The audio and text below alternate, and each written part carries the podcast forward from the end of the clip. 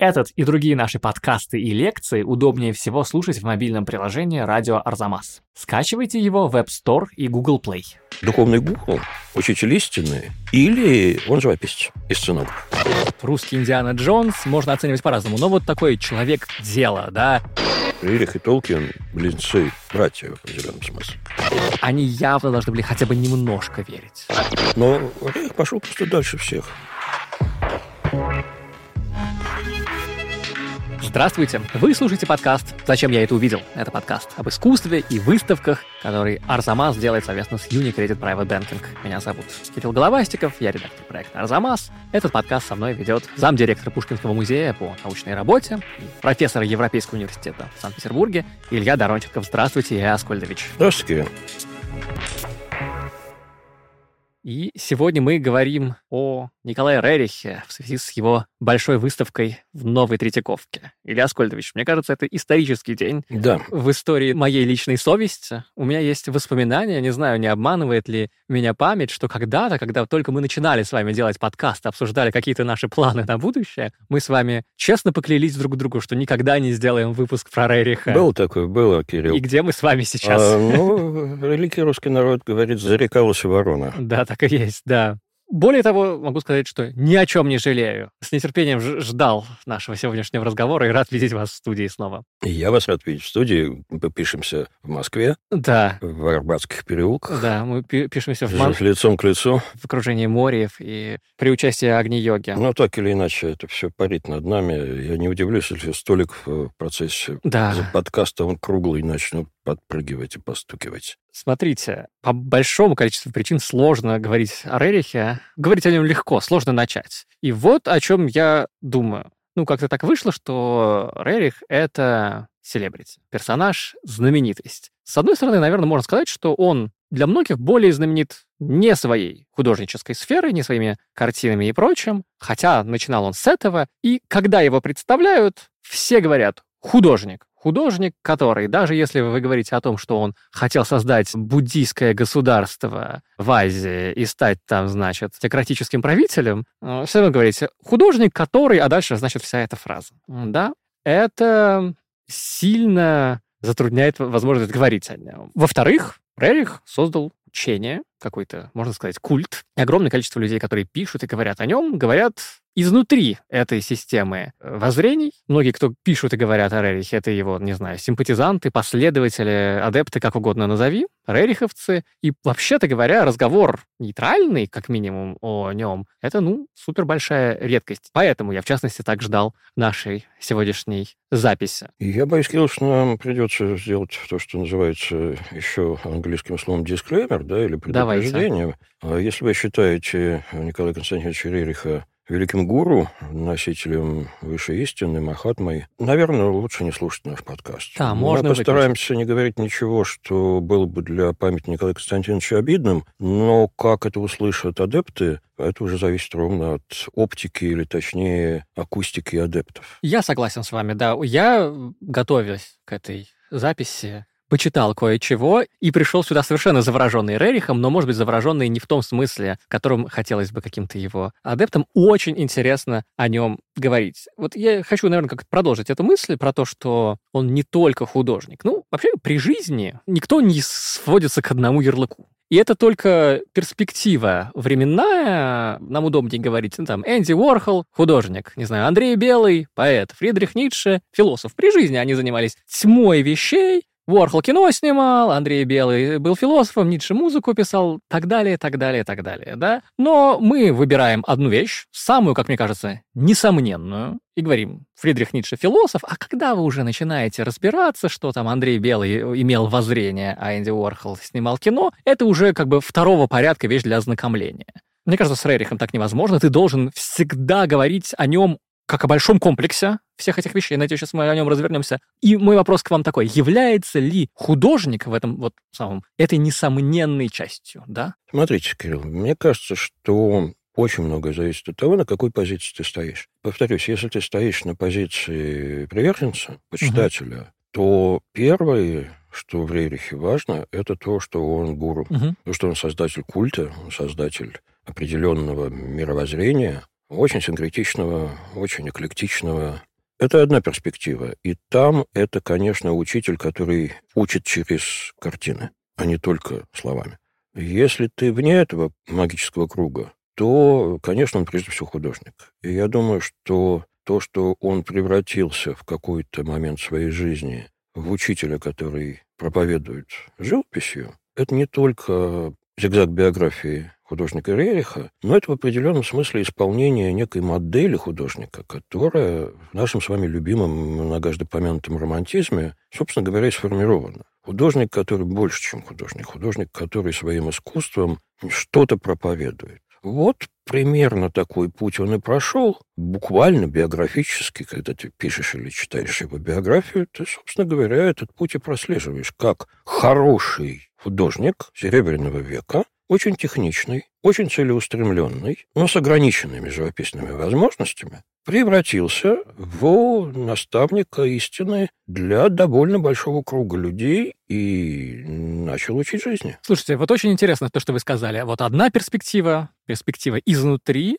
этого учения. Разумеется, тогда Рерих — это гуру, а картины — это только один из способов проповедования или, соответственно, с другой стороны, постижения этого учения. Но вот вы говорите, что вторая перспектива, если не смотреть изнутри, то это художник. Но я не согласен с вами. Вот, мне кажется, вторая перспектива, если ты не Рериховец, смотришь не изнутри и абсолютно нейтрально хочешь узнать, кто это. Вот ты вбил в Википедию или снял книжку с полки в библиотеке. Какая самая интересная перспектива для тебя будет, если ты не уже последователь, да? Он, Индиана Джонс, с невероятными замашками, амбициями, совершивший феноменальные кульбиты в своей собственной биографии, менявший политические позиции, ставивший нереалистичные планы, менявший жизни тьмы людей. Думая о том, о чем мы будем говорить с вами, пытался найти какую-то противоположность Рериху, но в том же поле. Мифотворца, визионера Врубель. У Врубеля нету фанатов. Врубель не превратился в религиозного учителя.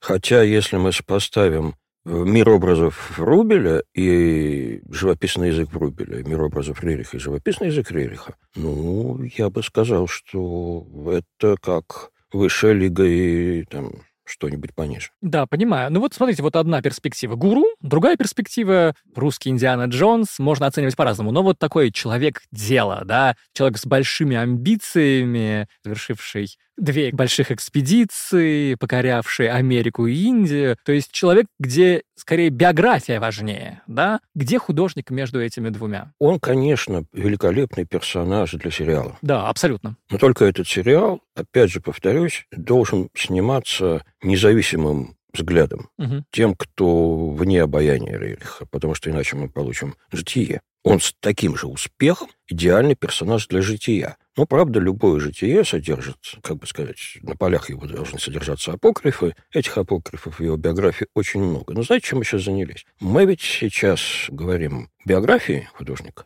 о его превращении, потому что все-таки, вот с моей перспективы, да, личной, до 17 года Рерих прежде всего художник, художественный деятель. Причем очень активный и успешный художественный угу. деятель. И он, в 17 году он уже совсем не молодой? Он в хорошем смысле карьерист. Угу. Он великолепно э, налаживает отношения, причем отношения там, где надо. Он очень хорошо чувствует конъюнктуру художественную и общественную. И, наверное, вот такой, э, такой результат этого ощущения, того, что он ловит из воздуха, важное, популярное сейчас, и была его причастность к оккультизму, который началась еще до революции. А вот после эмиграции, когда становится понятно, что искусство не в состоянии да прокормить в первые годы, просто прокормить а его и семью, вот тут, похоже, случается какая-то операция, которую я себе объяснить не могу. Обратите внимание, обаяние Рериха длится десятилетия, угу. если не столетия. И распространяется не только наша Родина. Но я вот к чему хочу вернуться. Мы же с вами про выставку собираемся Да, говорить. давайте. Выставка открылась э, на Крымском валу в Третьяковской галерее. И как любая юбилейная выставка, мы уже привыкли с вами, что там всего будет очень много. И каждый из нас шел, как я понимаю, с определенной долей робости на эту выставку. А то. Он же написал 7 тысяч картин, если верить Википедии, да? Делакруа, по-моему, тысячу mm. полотен. Ну, Делакруа был преимуществом, все-таки писал здоровые полотна, в том числе. За Рерихом таких больших полотен почти не водится, хотя вот на выставке есть недавно приобретенный Третьяковской галереей «Задник» к половецким пляскам, но, насколько я понимаю, исполнителем задника по эскизу был Борис Анисфельд, поэтому там, в общем, Рерих инвентор, а не буквально живописец. Неважно. В данном случае речь идет вот о чем. По моему ощущению, выставка Рерих оказалась поразительно компактной. Очень маленькая. Ну, не, не ладно, маленькая, А- не она- то слово, но Она достаточная, да? И не соответствует ожиданиям, ты думаешь. в силу этой компактности она обозрима. Ну вот смотрите, да, Рерих для нас и вашего поколения, я думаю, тоже, это вот заморские гости. Мгм, конечно, картинка из учебника. Да, небесный бой для более продвинутых весна священная.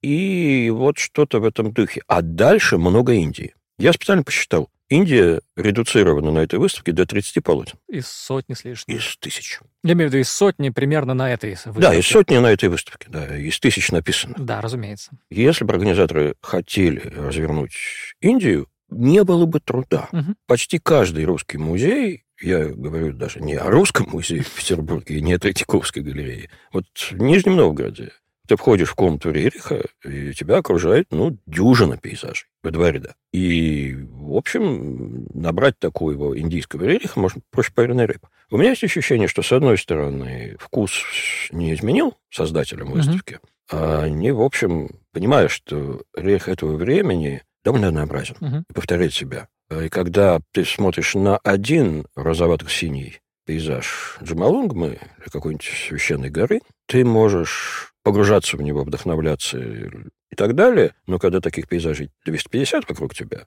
то это, в общем, работает, конечно, против художника. Но, с другой стороны, помимо вот такого эстетического решения, да, и я скажу, что дело не в недостатке места в этом пространстве, места полно. Огромная стена занята по решению организаторов, дизайнеров. Дизайн выставки Евгений Ас, привет, Евгений, заполнена цитатами из произведений Рериха. Мгм. Цитаты, которые, ну, как на подбор за все хорошее против всего плохого. Есть такое, да. Они такие вот гладкие, они такие аксиоматические. Да, Не, непонятно о Ниц- не Ницше. Вот несколько цитат со стен выставки. «Все, сделанное для творчества, для искусства, есть подвиг эволюции. Не знающий прошлого не может думать о будущем.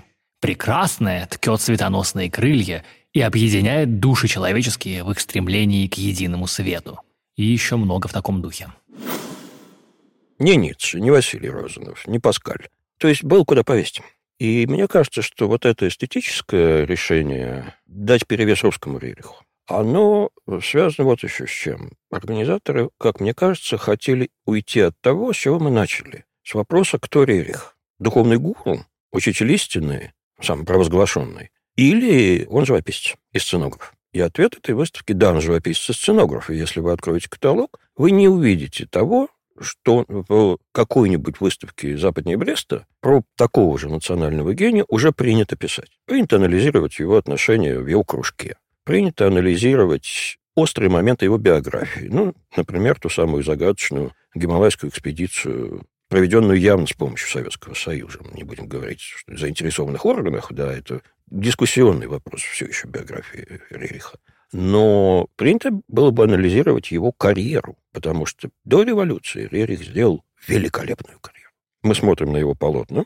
Давайте дадим себе отчет. Значительная часть этих полотен – это заказы. Давайте поговорим вот прицельно об этом до эмигрантском Рерихе, чтобы понять вообще, кто он был, какое его место было в пейзаже живописном тех лет, который мы знаем относительно неплохо, и встраивается ли он туда? Смотрите, он очень интересная фигура. Он входит в художественную жизнь в 90-е годы, довольно молодым человеком. Да, он родился в 1874 году. Да. Это поколение, там, не знаю, Бенуа. Он один из тех художников, которые, ну, единственный в своем поколении такой, получает сразу два образования. Параллельно он оканчивает юридический факультет. Работа, по-моему, посвящена правовому положению художника Древней Руси. Есть. Захватывающая тема. Да, звучит здорово. Захватывающая тема социальной истории искусства до социальной истории искусства. И он параллельно учится в Академии художеств. То есть он становится дважды профессионалом. Он профессиональный живописец, и он профессиональный гуманитарий, потому что юридический факультет в ту пору в русских университетах – это факультет, производящий гуманитариев, не только карьерных э, юристов. Дальше.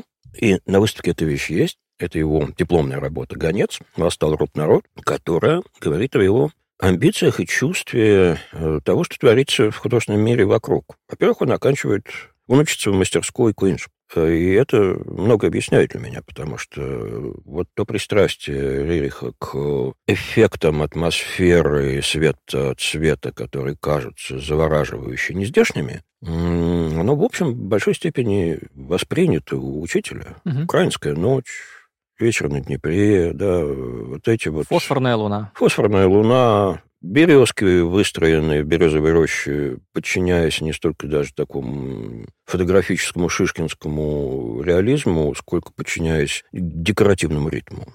А декоративный ритм играет большую роль. Но, с другой стороны, это время таких вот сереньких пейзажей, э, тональной живописи, когда художник пытается создать лирическое настроение, акцентируя вот такие переходы внутри неброских тонов, и вот этот самый гонец, он такой. Он, с одной стороны, ночной пейзаж, построенный на тонкой градации этих серых тонов густого синего, а с другой стороны, это историческая картина. Но эта историческая картина тоже очень своеобразная, потому что, э, во-первых, она растворена в пейзаже, а во-вторых, она посвящена...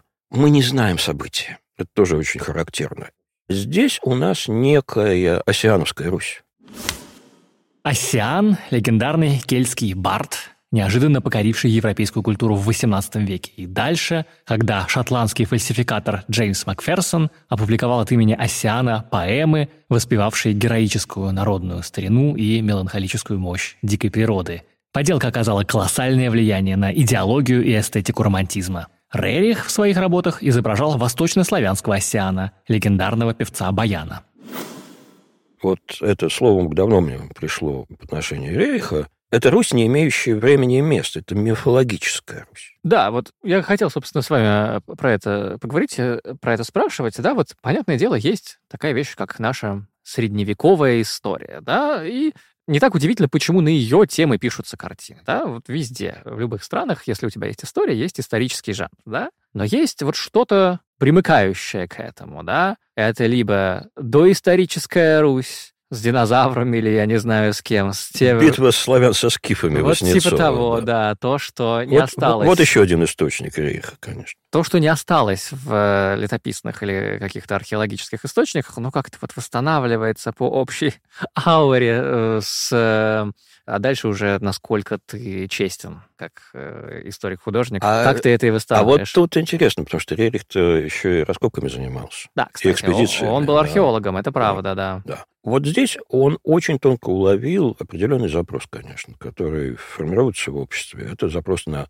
додревнюю славянскую землю, и даже не историю, а вот эту, этот мифический слой который нас объединяет, который нас наполняет силой, и который, в общем, делает нас самими собой. Да. Идея в том, что летопись это хорошо, но летописи недостаточно, есть какая-то правда, которая скрыта за э, письменным слоем, которая имеет какую-то эмоциональную силу. А языческая связь с почвой. Да. Вот не случайно, наверное, я не знаю, идеальным ли выбором был Рерих для «Весны священной», потому что «Весна священная», конечно, обостановить это нельзя, потому что записи спектакля нет, мы не поймем это. Но «Весна священная», конечно, это уже искусство глубоко 20 века. Давайте скажем прямо, да? Это... Значит, э, Рерих был сценографом на триумфальном балете Стравинского. На триумфальном провале балета Стравинского ну, типа того, да. «Весна священная».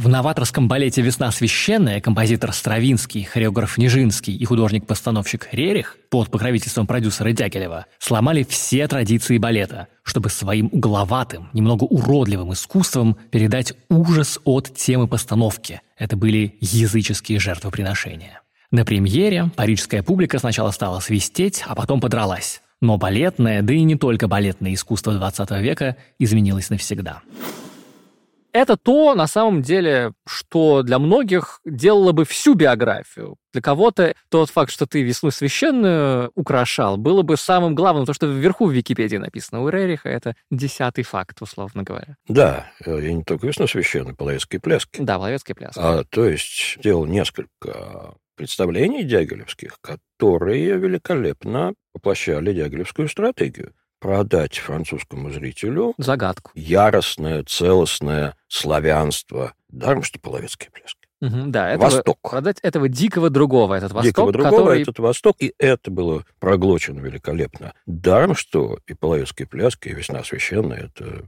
музыкальные феномены, конечно, Мгм. шедевры. Да, и вы как раз вели к тому, что к этому парадоксу, что искусство Стравинского глубоко модернистское, да, по своей структуре, да, и по своей внутренней сути. А вот Рерих, он такой вот, где же там эта загадка, которая тысячу лет назад объяснила нас такими, какими мы являемся сейчас? Вот это романтическое поиска национального. Я думаю, что надо вернуться к его 90-м годам, Давайте. потому что его биография показательна. Когда он учится и показатель. складывается. Когда он учится и складывается, и ловит из воздуха, да, он работает с языческой Русью. И вот когда вы входите на выставку, увидите там эскиз к картине сходятся старцы, понятно, это ведуны какие-то, да, капища с э, звериными черепами на вершинах кольев, которые ограживают это капище, языческие славянские города с обязательными идолами на берегу. А Вот этот мир, который не дошел до нас в письменности, но который тем более завораживающий и привлекательный. И это тот мир, где, собственно говоря, не существует Писания, не существует христианства, где можно играть с верой. Не было ли это противоречивым в конце XIX века еще а, обращаться к языческим темам? Я, я думаю, нет. Смотрите, это, в общем, был тренд. э, Давайте возьмем Вагнера. Ну да. А относительно Рериха, мне кажется, что есть одна составляющая, которая э, немножко ускользает у нас, когда мы о нем говорим. Вот хитрый Александр Николаевич Бенуа, лукавый, в великолепной статье Рерих 1909 года, собственно говоря, она посвящена салону Сергея Маковского в Менском дворце, в тогдашнем кадетском корпусе. Но поскольку Рерих там было так много, в сущности, вся статья Бенуа была посвящена ему. Он, лукавый Александр Николаевич пишет, что его замечательная картина «Бой», а эта картина есть на выставке, она очень впечатляет. Это в таком красном мареве столкнулись между собой, да, вот эти вот какие-то скандинавские суда, очевидно, это Балтика или ну, Северное море. И это бой не столько даже людей, сколько вот этих вот кораблей, то есть чего-то нечеловеческого, и человека там особо не видно. И вот Бенуа пишет, ну, его принято упрекать в скандинавском влиянии, он тут же пару имен называет, Га- Галин Калилова и Верн Шеля. Ну, в общем, это недоразумение, свойственное нашей критике. Да нет, Александр Николаевич знал, собственно говоря, откуда ноги растут. Вспомним выставку Дягилева, скандинавскую выставку 1897 года, привезенную в Петербург, э, на которой, среди прочего, были, например, иллюстрации акварели Герхарда Мунта, норвежского живописца и дизайнера, который сейчас более известен скорее как создатель вот эстетики такого народного модернизма норвежского.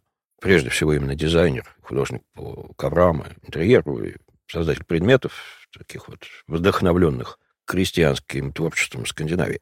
Но эти э, акварели, одну, по-моему, или две купил у Тенишева, потом были проданы и где-то растворились. Я, по крайней мере, пока не мог найти их концов. Акварели, сделавшие ему имя еще в начале 90-х годов в Париже, они выглядели как иллюстрации к сагам, Мгм. вот к тем языческим преданиям, которые, начиная с первых десятилетий XIX столетия, Европа усиленно возвращала, из которых, в общем, и выросли в значительной степени вагнеровские э, фантазии. И там были какие-то совершенно э, странные вещи. Три белых медведя идут к трем девушкам с рыжими волосами, входят в такую бревенчатую избу, это называлось женихи или соискатели, да. Какие-то м, медведи гребут э, на лодке, проплывая мимо причудливых скал, напоминающих, э, опять же, монструозные живые творения. И там привет, привет, Властелин колец. Вообще, Рерих и Толкин – близнецы, братья в определенном смысле.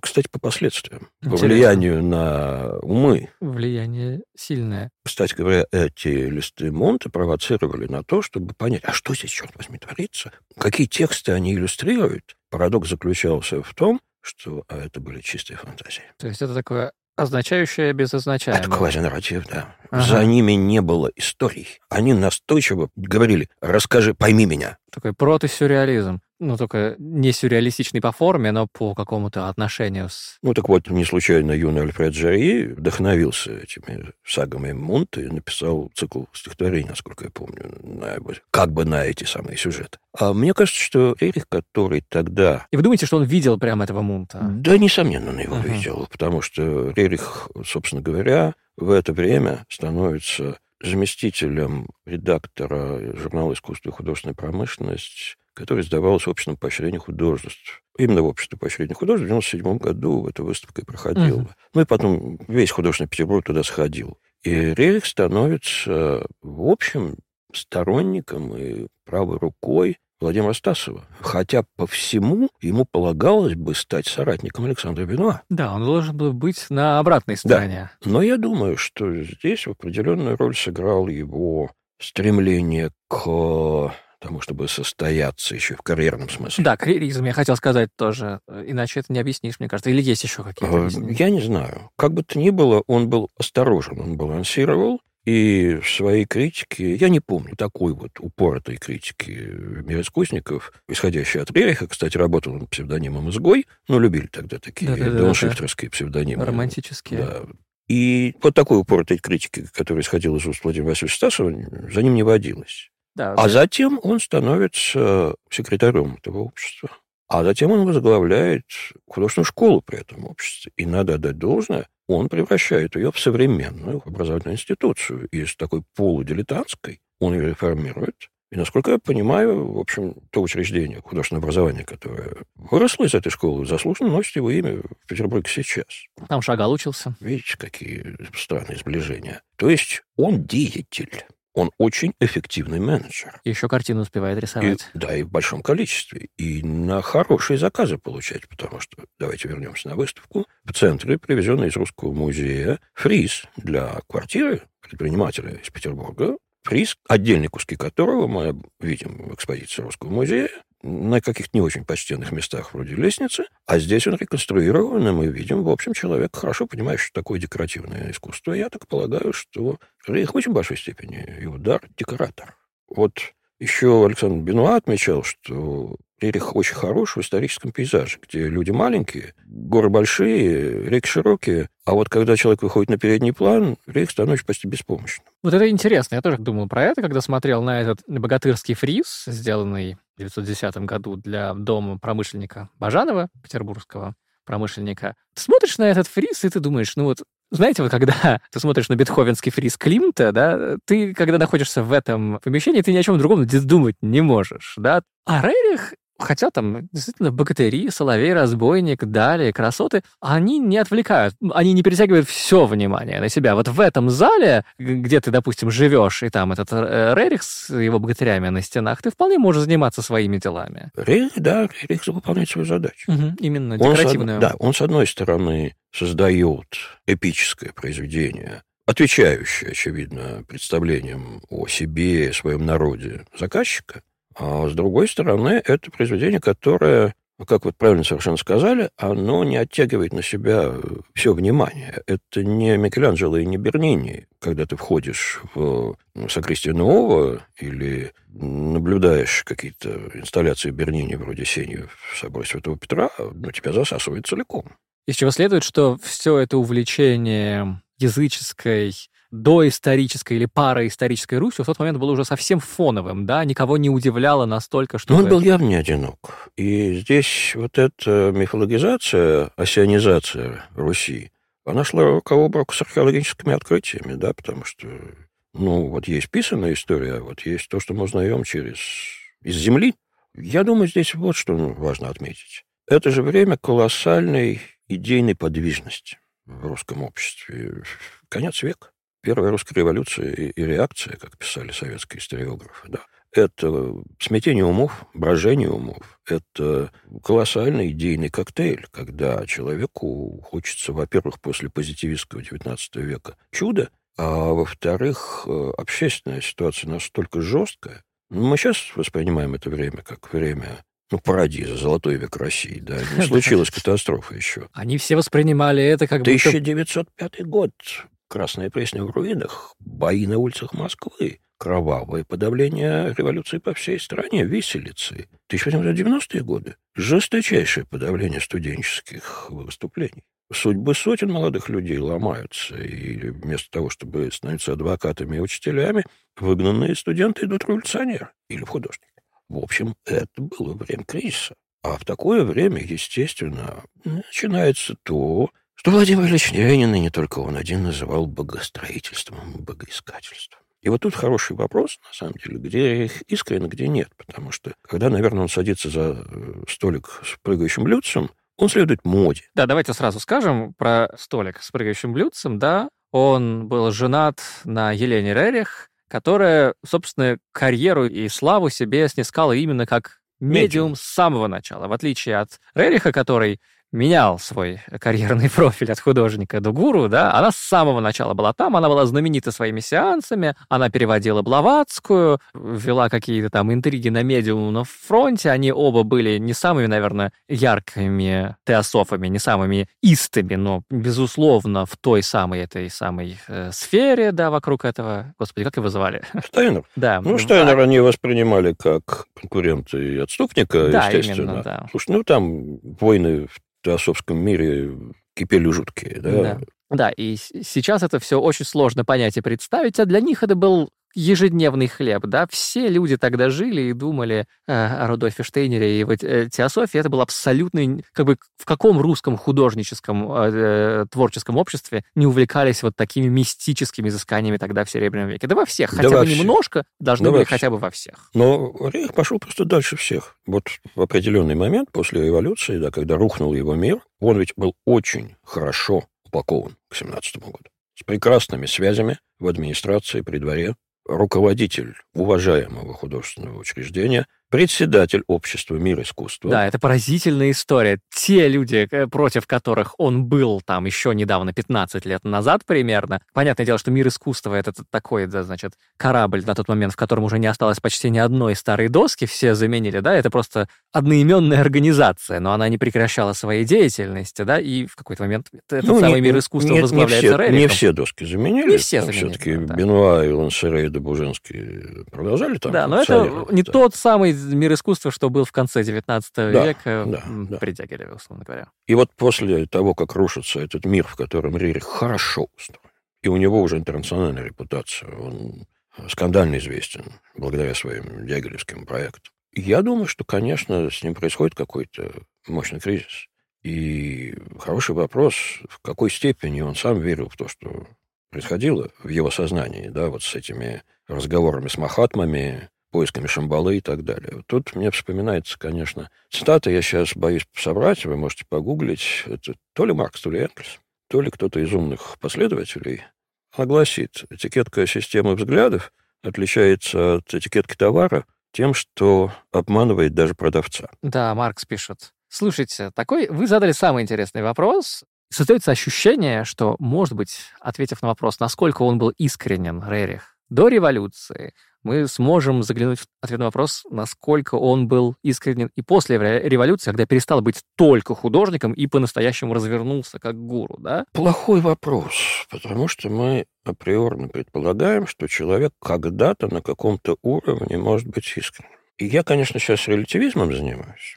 Ну вот что мы возьмем Николая Константиновича, поставим его перед исповедью, да, и скажем, как веруешь? Мы не знаем, насколько человек может быть полностью искренним, но мне кажется, что человек ни в какой момент не может быть полностью циничным, да? Я не думаю, что Рерих в самой своей успешной фазе, когда американские магнаты несли ему свои доллары, а он их собирал и говорил, что он это сделает ради установления буддизма в Азии, он должен был хотя бы сам себя немножко в этом убедить. Ну вот я для этой записи читал, ну или скорее листал замечательную новую биографию Рериха, написанную не в России, написанную американским исследователем Джоном Маккенноном, и слушал его интервью. На английском языке. На английском языке, ну да. Книга не переведена, но она только что вышла, насколько я понимаю. Я надеюсь, что до всего дойдет. И в интервью такой же неповоротливый интервьюер, как я, спрашивает, ну что, верил он или нет, верил он или нет? И Маккеннон говорит, я, конечно, сам не знаю, но я читал, он говорит,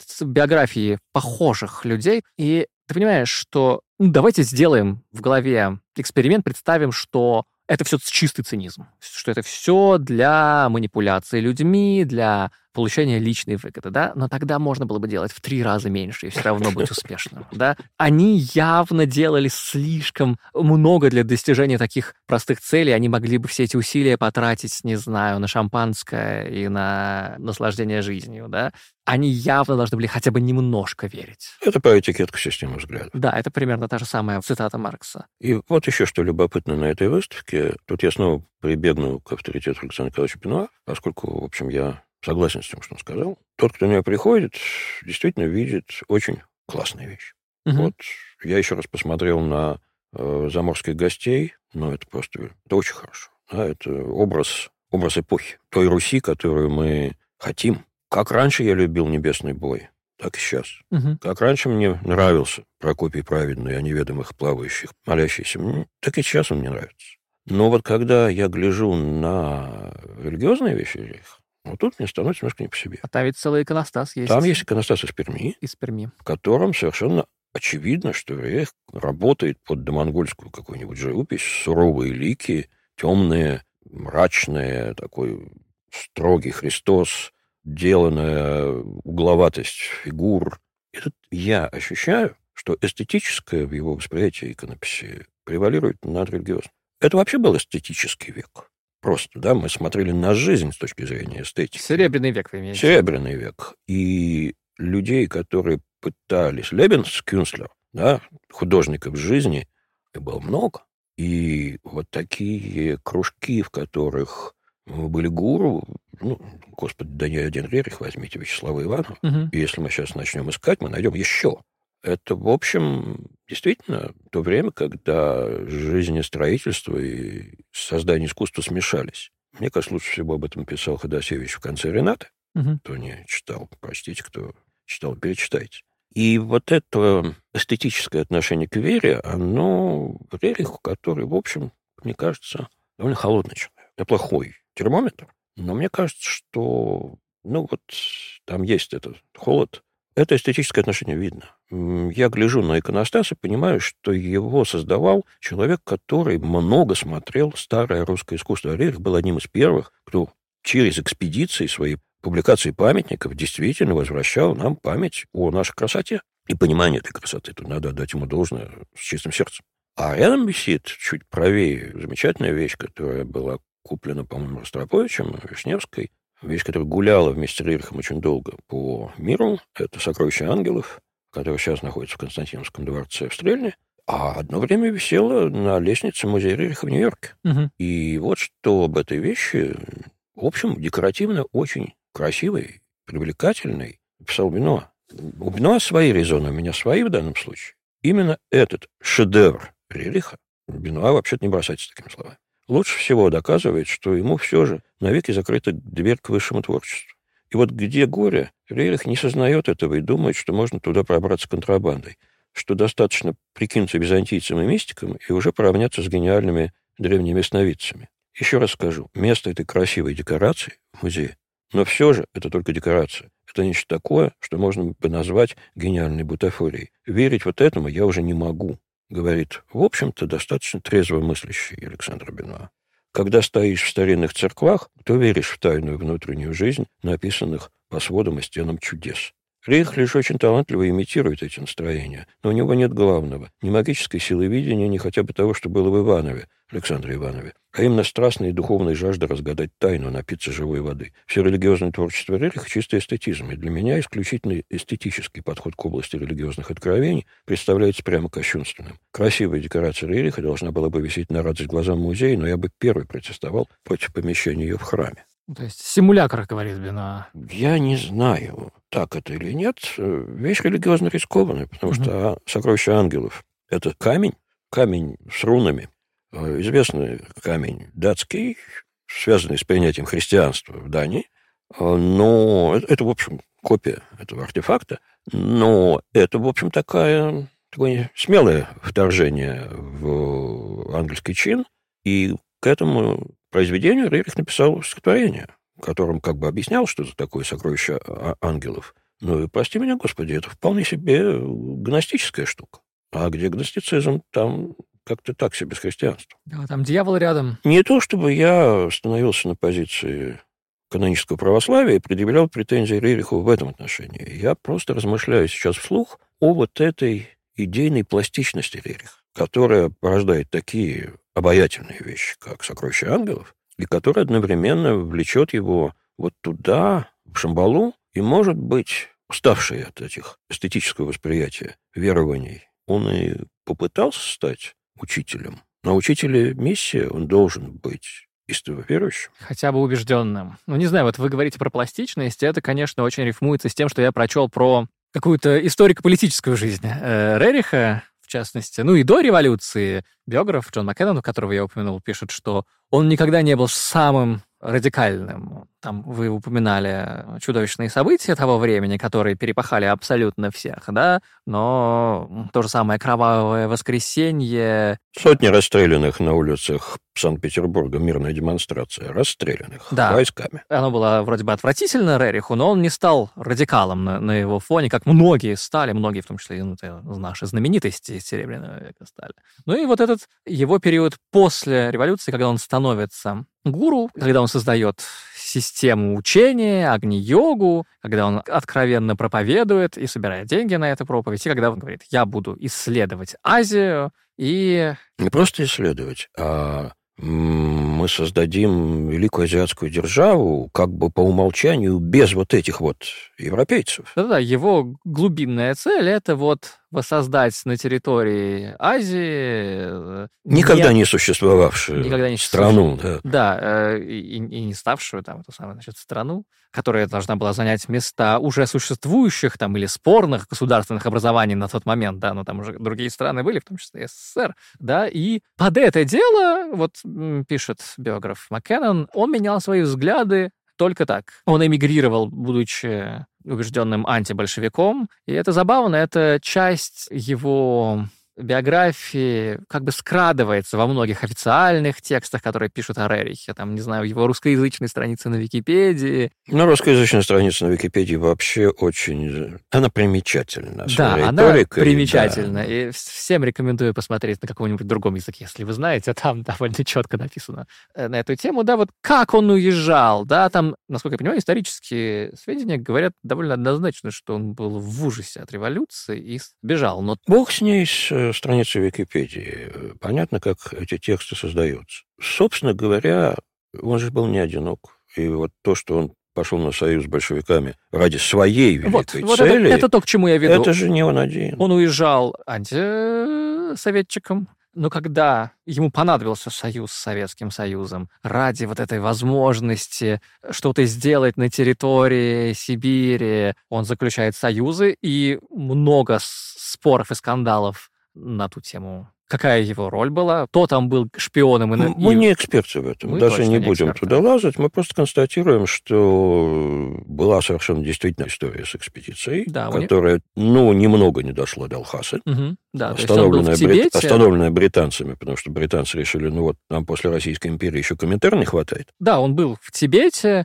но не дошел до Алхаса, как вы верно сказали. У него было две, собственно, знаменитая экспедиция, одна в 20-х годах, другая в 30-х годах. В 20-х годах невероятно успешная, он становится супер-селебрити, э, все американские, да, в тот момент он уже живет в Америке, мы, наверное, забыли сказать. Все американские газеты пишут о нем бесконечно. Интересно, что это все звучит как приключение молодого человека. Он как будто он Индиана Джонс реально пыляном скачет. Он вообще не молод уже на тот момент. В 30-е годы он затевает новую я, я не, не поклонник Льва Николаевича Гумилева, но он подарил нам очень хорошее слово «пассионарий». Да, он пассионарий, самый настоящий. Новую, значит, в 30-е годы проводят экспедицию уже во многом прям на деньги чуть ли не Госдепа США, да. На самом деле это было Американское министерство сельского хозяйства. Почему именно оно, скоро расскажем. Хочу здесь еще раз подчеркнуть, что этот факт, а также все остальные, которые я привожу, основаны на биографии Николая Рериха «The Artist Who Would Be King», вышедшей в 2022 году, а также на интервью ее автора Джона Маккеннона в подкасте New Books in Art.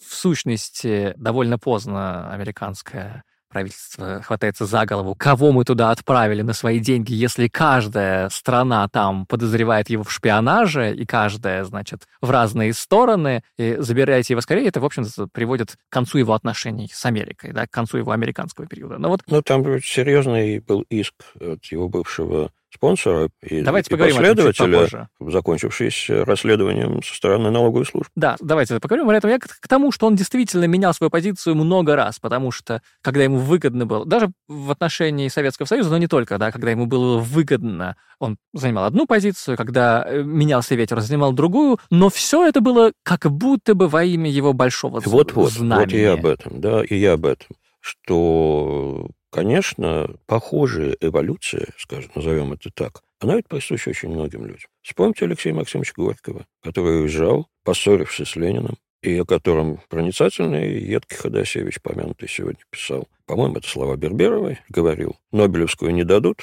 деньги кончатся, вернется в Россию. Как воду глядел. Как воду глядел. И, ну что, надо сказать, что э, Рейриха же номинировали трижды, На премию как мира. минимум. Тоже очень интересная судьба. Если мы предположим, что мы занимаем крайнюю позицию. Все равно невозможно будет отрицать каких-то заслуг Рериха, которые, может быть, во всей этой судьбе для самого Рериха казались бы, ну, побочными вещами, которые сейчас остаются несомненными, да. Ну, в частности, вот он был в 20-е годы, в 30-е тоже, наверное, знаменит как именно как вот писник, да, вот они используют этот самый э, русский суффикс «ник», э, ну, то есть миротворец, да, человек, который особенно на фоне после Первой мировой активно интересуется тем, как бы нам не допустить такого же ада заново и... И сохранить культурную ценность. Сохранить да, культурную ценность. Знаменитый пакт Рериха, но вот...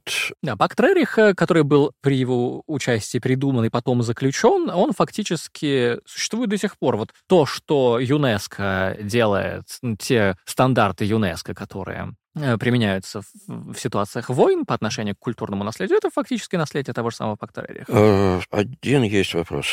Где он сработал хоть однажды? Я тут умолчу. Ну, неважно, да, вот тем не менее, все равно вот есть эти вещи, которые, ну, как бы не отнимешь у него при всем желании. Давайте поговорим про еще одну особенность жизни Рериха в Америке. Тем более, что у нас есть микрорубрика, которую мы делаем совместно с Unicredit Private Banking. Это микрорубрика о художниках и о тех людях, которых им помогают. Прежде всего, помогают финансово, деньгами, особенно в те периоды, когда им это особенно надо, э, галеристах, спонсорах, заказчиках и так далее. Ну и в случае с Рерихом это просто феноменальные истории. Это истории на целый подкаст на самом деле. Я тут постараюсь пересказать, как это прочел и понял достаточно кратко. Опираясь на биографию Маккеннона и что-то, что я читал э, вокруг, поразительная история. Ну, он не построил буддийское э, государство в Азии с собой во главе как с э, теократом. Далай-ламой, да. Да, но какое-то невероятное влияние, пусть и очень побочное, на историю было оказано, и сейчас я расскажу о чем. Итак, значит, мы уже сказали, после революции он уезжает, мыкается, в конце концов оказывается в Америке. Это вот период, когда, как вы сказали, ему надо переизобрести себя. Ну, у него есть вот этот багаж духовный, э, его жена медиум, и он может стать гуру, да, и он довольно быстро им становится, да. Сначала среди иммигрантов, но довольно быстро он переключается на местных, да, на автохтонов. И, в частности, довольно быстро он находит поклонников среди американцев. И вот есть имя, два имени, муж и жена, которые стали его на долгое время, на десятилетие или больше, главными его поклонниками и спонсорами. Это финансист Луис Хорш, Вообще, насколько я понимаю, он хорч должен быть, если читать его по современным нормам английского языка, но почему-то вот в рериховской литературе он в транслитерации всегда хорш. И у него жила была Нетти Хорш. Он знакомится с ними в начале 20-х, и они не сразу, но все-таки становятся абсолютно его адептами, да, они называют его и его жену духовными родителями и начинают спонсировать. Ну вот, э, не знаю, Маккеттон пишет, что, как всегда в таких случаях, он оказался в очень, ну, в непростое время для их жизни в тот момент, когда они особенно, жена как минимум была особенно уязвима, там болели дети, они переезжали, меняли судьбу, она уже интересовалась восточной мудростью и требовалось какое-то духовное руководство, и вот оказывается нужный человек, да, гуру, приехавший с Востока, из Петербурга, не из Алхасы, но все равно, да, у Рериха уже есть поклонники, которые создали вокруг него что-то вроде института, мастер институт это называется. С деньгами Хорша это становится огромным предприятием. Он берет на себя управление этим институтом, скупает картины Рериха, сам возглавляет этот мастер-институт, институт Рериха, почетным президентом которого является Рерих. Открывается музей, который потом расширяется настолько, что, насколько я понимаю, Хорш сносит свой дом, ну, у него, ему было где жить, не то чтобы он самое, и строит там небоскреб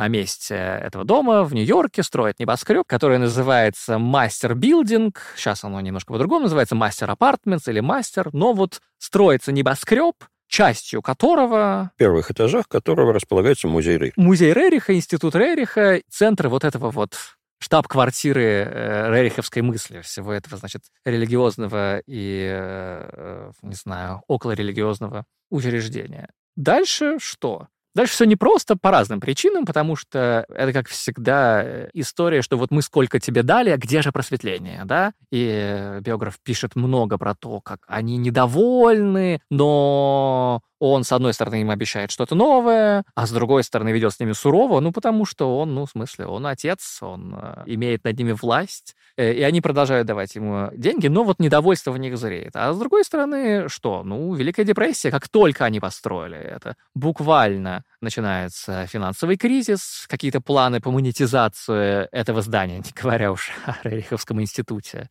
все проваливаются. Недовольство Хоршей, супругов Хоршей зреет, Понятно, что в какой-то момент все это э, взрывается, и хорши порывают с ним очень громко. Там была сложная история с владением этого здания, этого института. Потом Хорш снова становится полным владетелем этого здания и имеет возможности полностью выселить оттуда.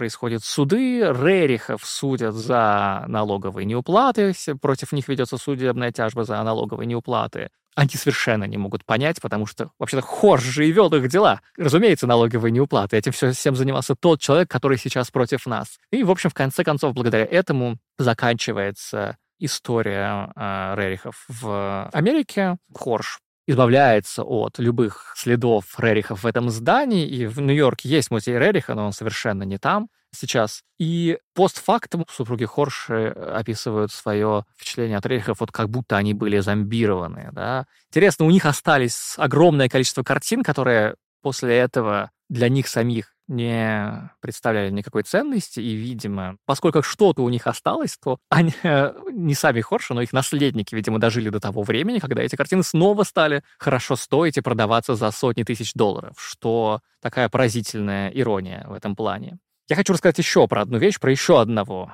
покровителя э, Рерихов в Америке это самая поразительная часть истории, только это не финансовый покровитель уже, а политический, ну и финансовый во многом тоже, который был связан с Хоршами. Одновременно с тем, как Рерихи знакомятся с Хоршами, они знакомятся еще с таким человеком по имени Генри Уоллес, агроном который был вот увлечен всей этой же самой восточной религиозной темой и очень интересовался всем этим, и имел большую переписку с Еленой Рерих, спрашивал у нее духовных советов очень подобострастно. Она давала. Ну, только агроном он был агроном, но только он стал потом министром сельского Сельского хозяйства в э, правительстве Рузвельта, Франклина Делана Рузвельта. А тогда же было очень длинное правление, чуть ли не четыре срока правления Рузвельта, которое затянулось на время Второй мировой. И после которого американцы решили, что never again, да, что только два срока и баст. Да, типа того. Так вот, он министр сельского хозяйства. У Рерихов вроде бы все еще хорошо в те же самые там конец 20-х, но уже они чувствуют, что, может быть, Хорши ими недовольны, что-то уходит из-под ног, есть какие-то конкуренты, кто-то другой хочет быть гуру. Все это неважно. Они пытаются, ага, будем нажимать на все рычаги, которые можно. Какие у нас есть рычаги? Ну вот мы через одно рукопожатие знаем президента Соединенных Штатов, Франклина Делана Рузвельта.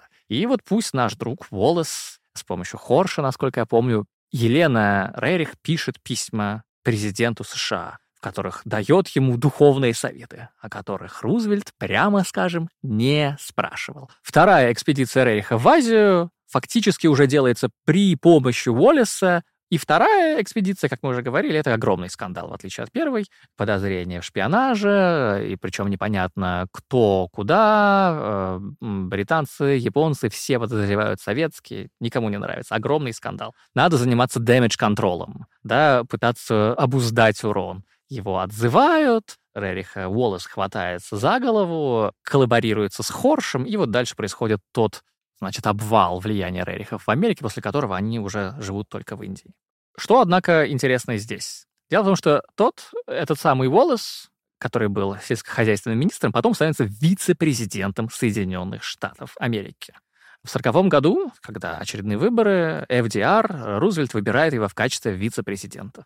Сторонники Рериха, которые злы на него как черт, владеют письмами, которые вице-президент, будущий вице-президент, это период, когда его уже назначили как партнера Рузвельта по переизбранию на демократической конвенции, но еще выборы не прошли. У них есть доказательства того, что он писал письма и спрашивал там чуть ли не «какой у меня гороскоп сегодня, помоги, дай совет», а компромат, феноменальный компромат. Рузвельт в панике. Хвата... Все его советники хватаются за голову. Что делать? Ну, слава богу, им там повезло. У них был компромат на соперник. Ну, короче говоря, соперник э, ходил налево в браке, и они такие, давайте вы не будете это публиковать, мы не будем это публиковать. Этот скандал был ужат, но никто не удивляется, что после переизбрания, на очередном витке переизбрания, Рузвельт говорит, нет, мне нужен другой вице-президент. В 1944 году он выбирает другого вице-президента, а Рузвельт дышит на ладан. Все понимают, что он выбирает себе не вице-президента, а буквально преемника, потому что по закону, когда президент США умирает, вице-президент становится президентом. Им становится Гарри Трумэн, как мы все знаем. Да, конечно, вряд ли скандал с Рерихом был единственной причиной, по которой Уоллес не стал следующим президентом США. Да, наверняка были еще и другие причины. Он, может быть, просто плохо работал на этом посту. Но вся история могла бы пойти по-другому. Если бы он остался на этом посту, в 1944 году FDR переизбирается и почти сразу же, скоро в 1945-м умирает, Рериховец мог бы быть президентом США, что довольно феноменальная история. Ну, кто только не мог быть президентом США. А, я, я могу назвать пару людей, которые не могли бы, мы с вами не могли бы быть президентом США. Вот такая история про Рериха и его благодетелей, о которых мы говорим в рамках рубрики, которую мы делаем совместно с Unicredit Private Banking.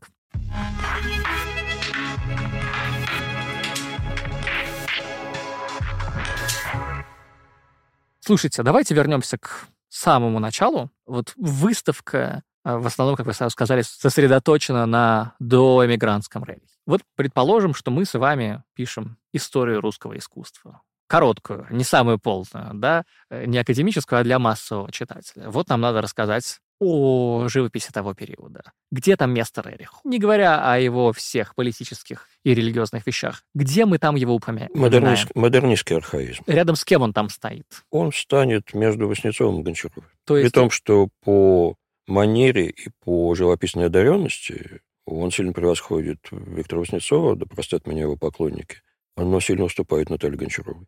Он один из тех, кто стремится дать архаическому прошлому, а это архаика очень широкая, от языческой Руси до Новгорода и Москвы, средневековых, э, дать этому прошлому современный изобразительный язык. И таким образом приобщить своих современников, живущих среди стеклобетона и паровозов, к исконному. И эту задачу решают очень многие в это время, и он очень в своей эпохе. На выставке это очень хорошо видно. Ну, то есть получается, что повернись история по-другому, не было бы революции, он не стал бы гуру, мы бы о нем говорили в одном ряду с Васнецовым и Билибиным. Он стал бы министром культуры Российской Республики, а не случись Октябрьский переворот. Интересно. То есть мы говорили бы о нем, а не о Луначарском.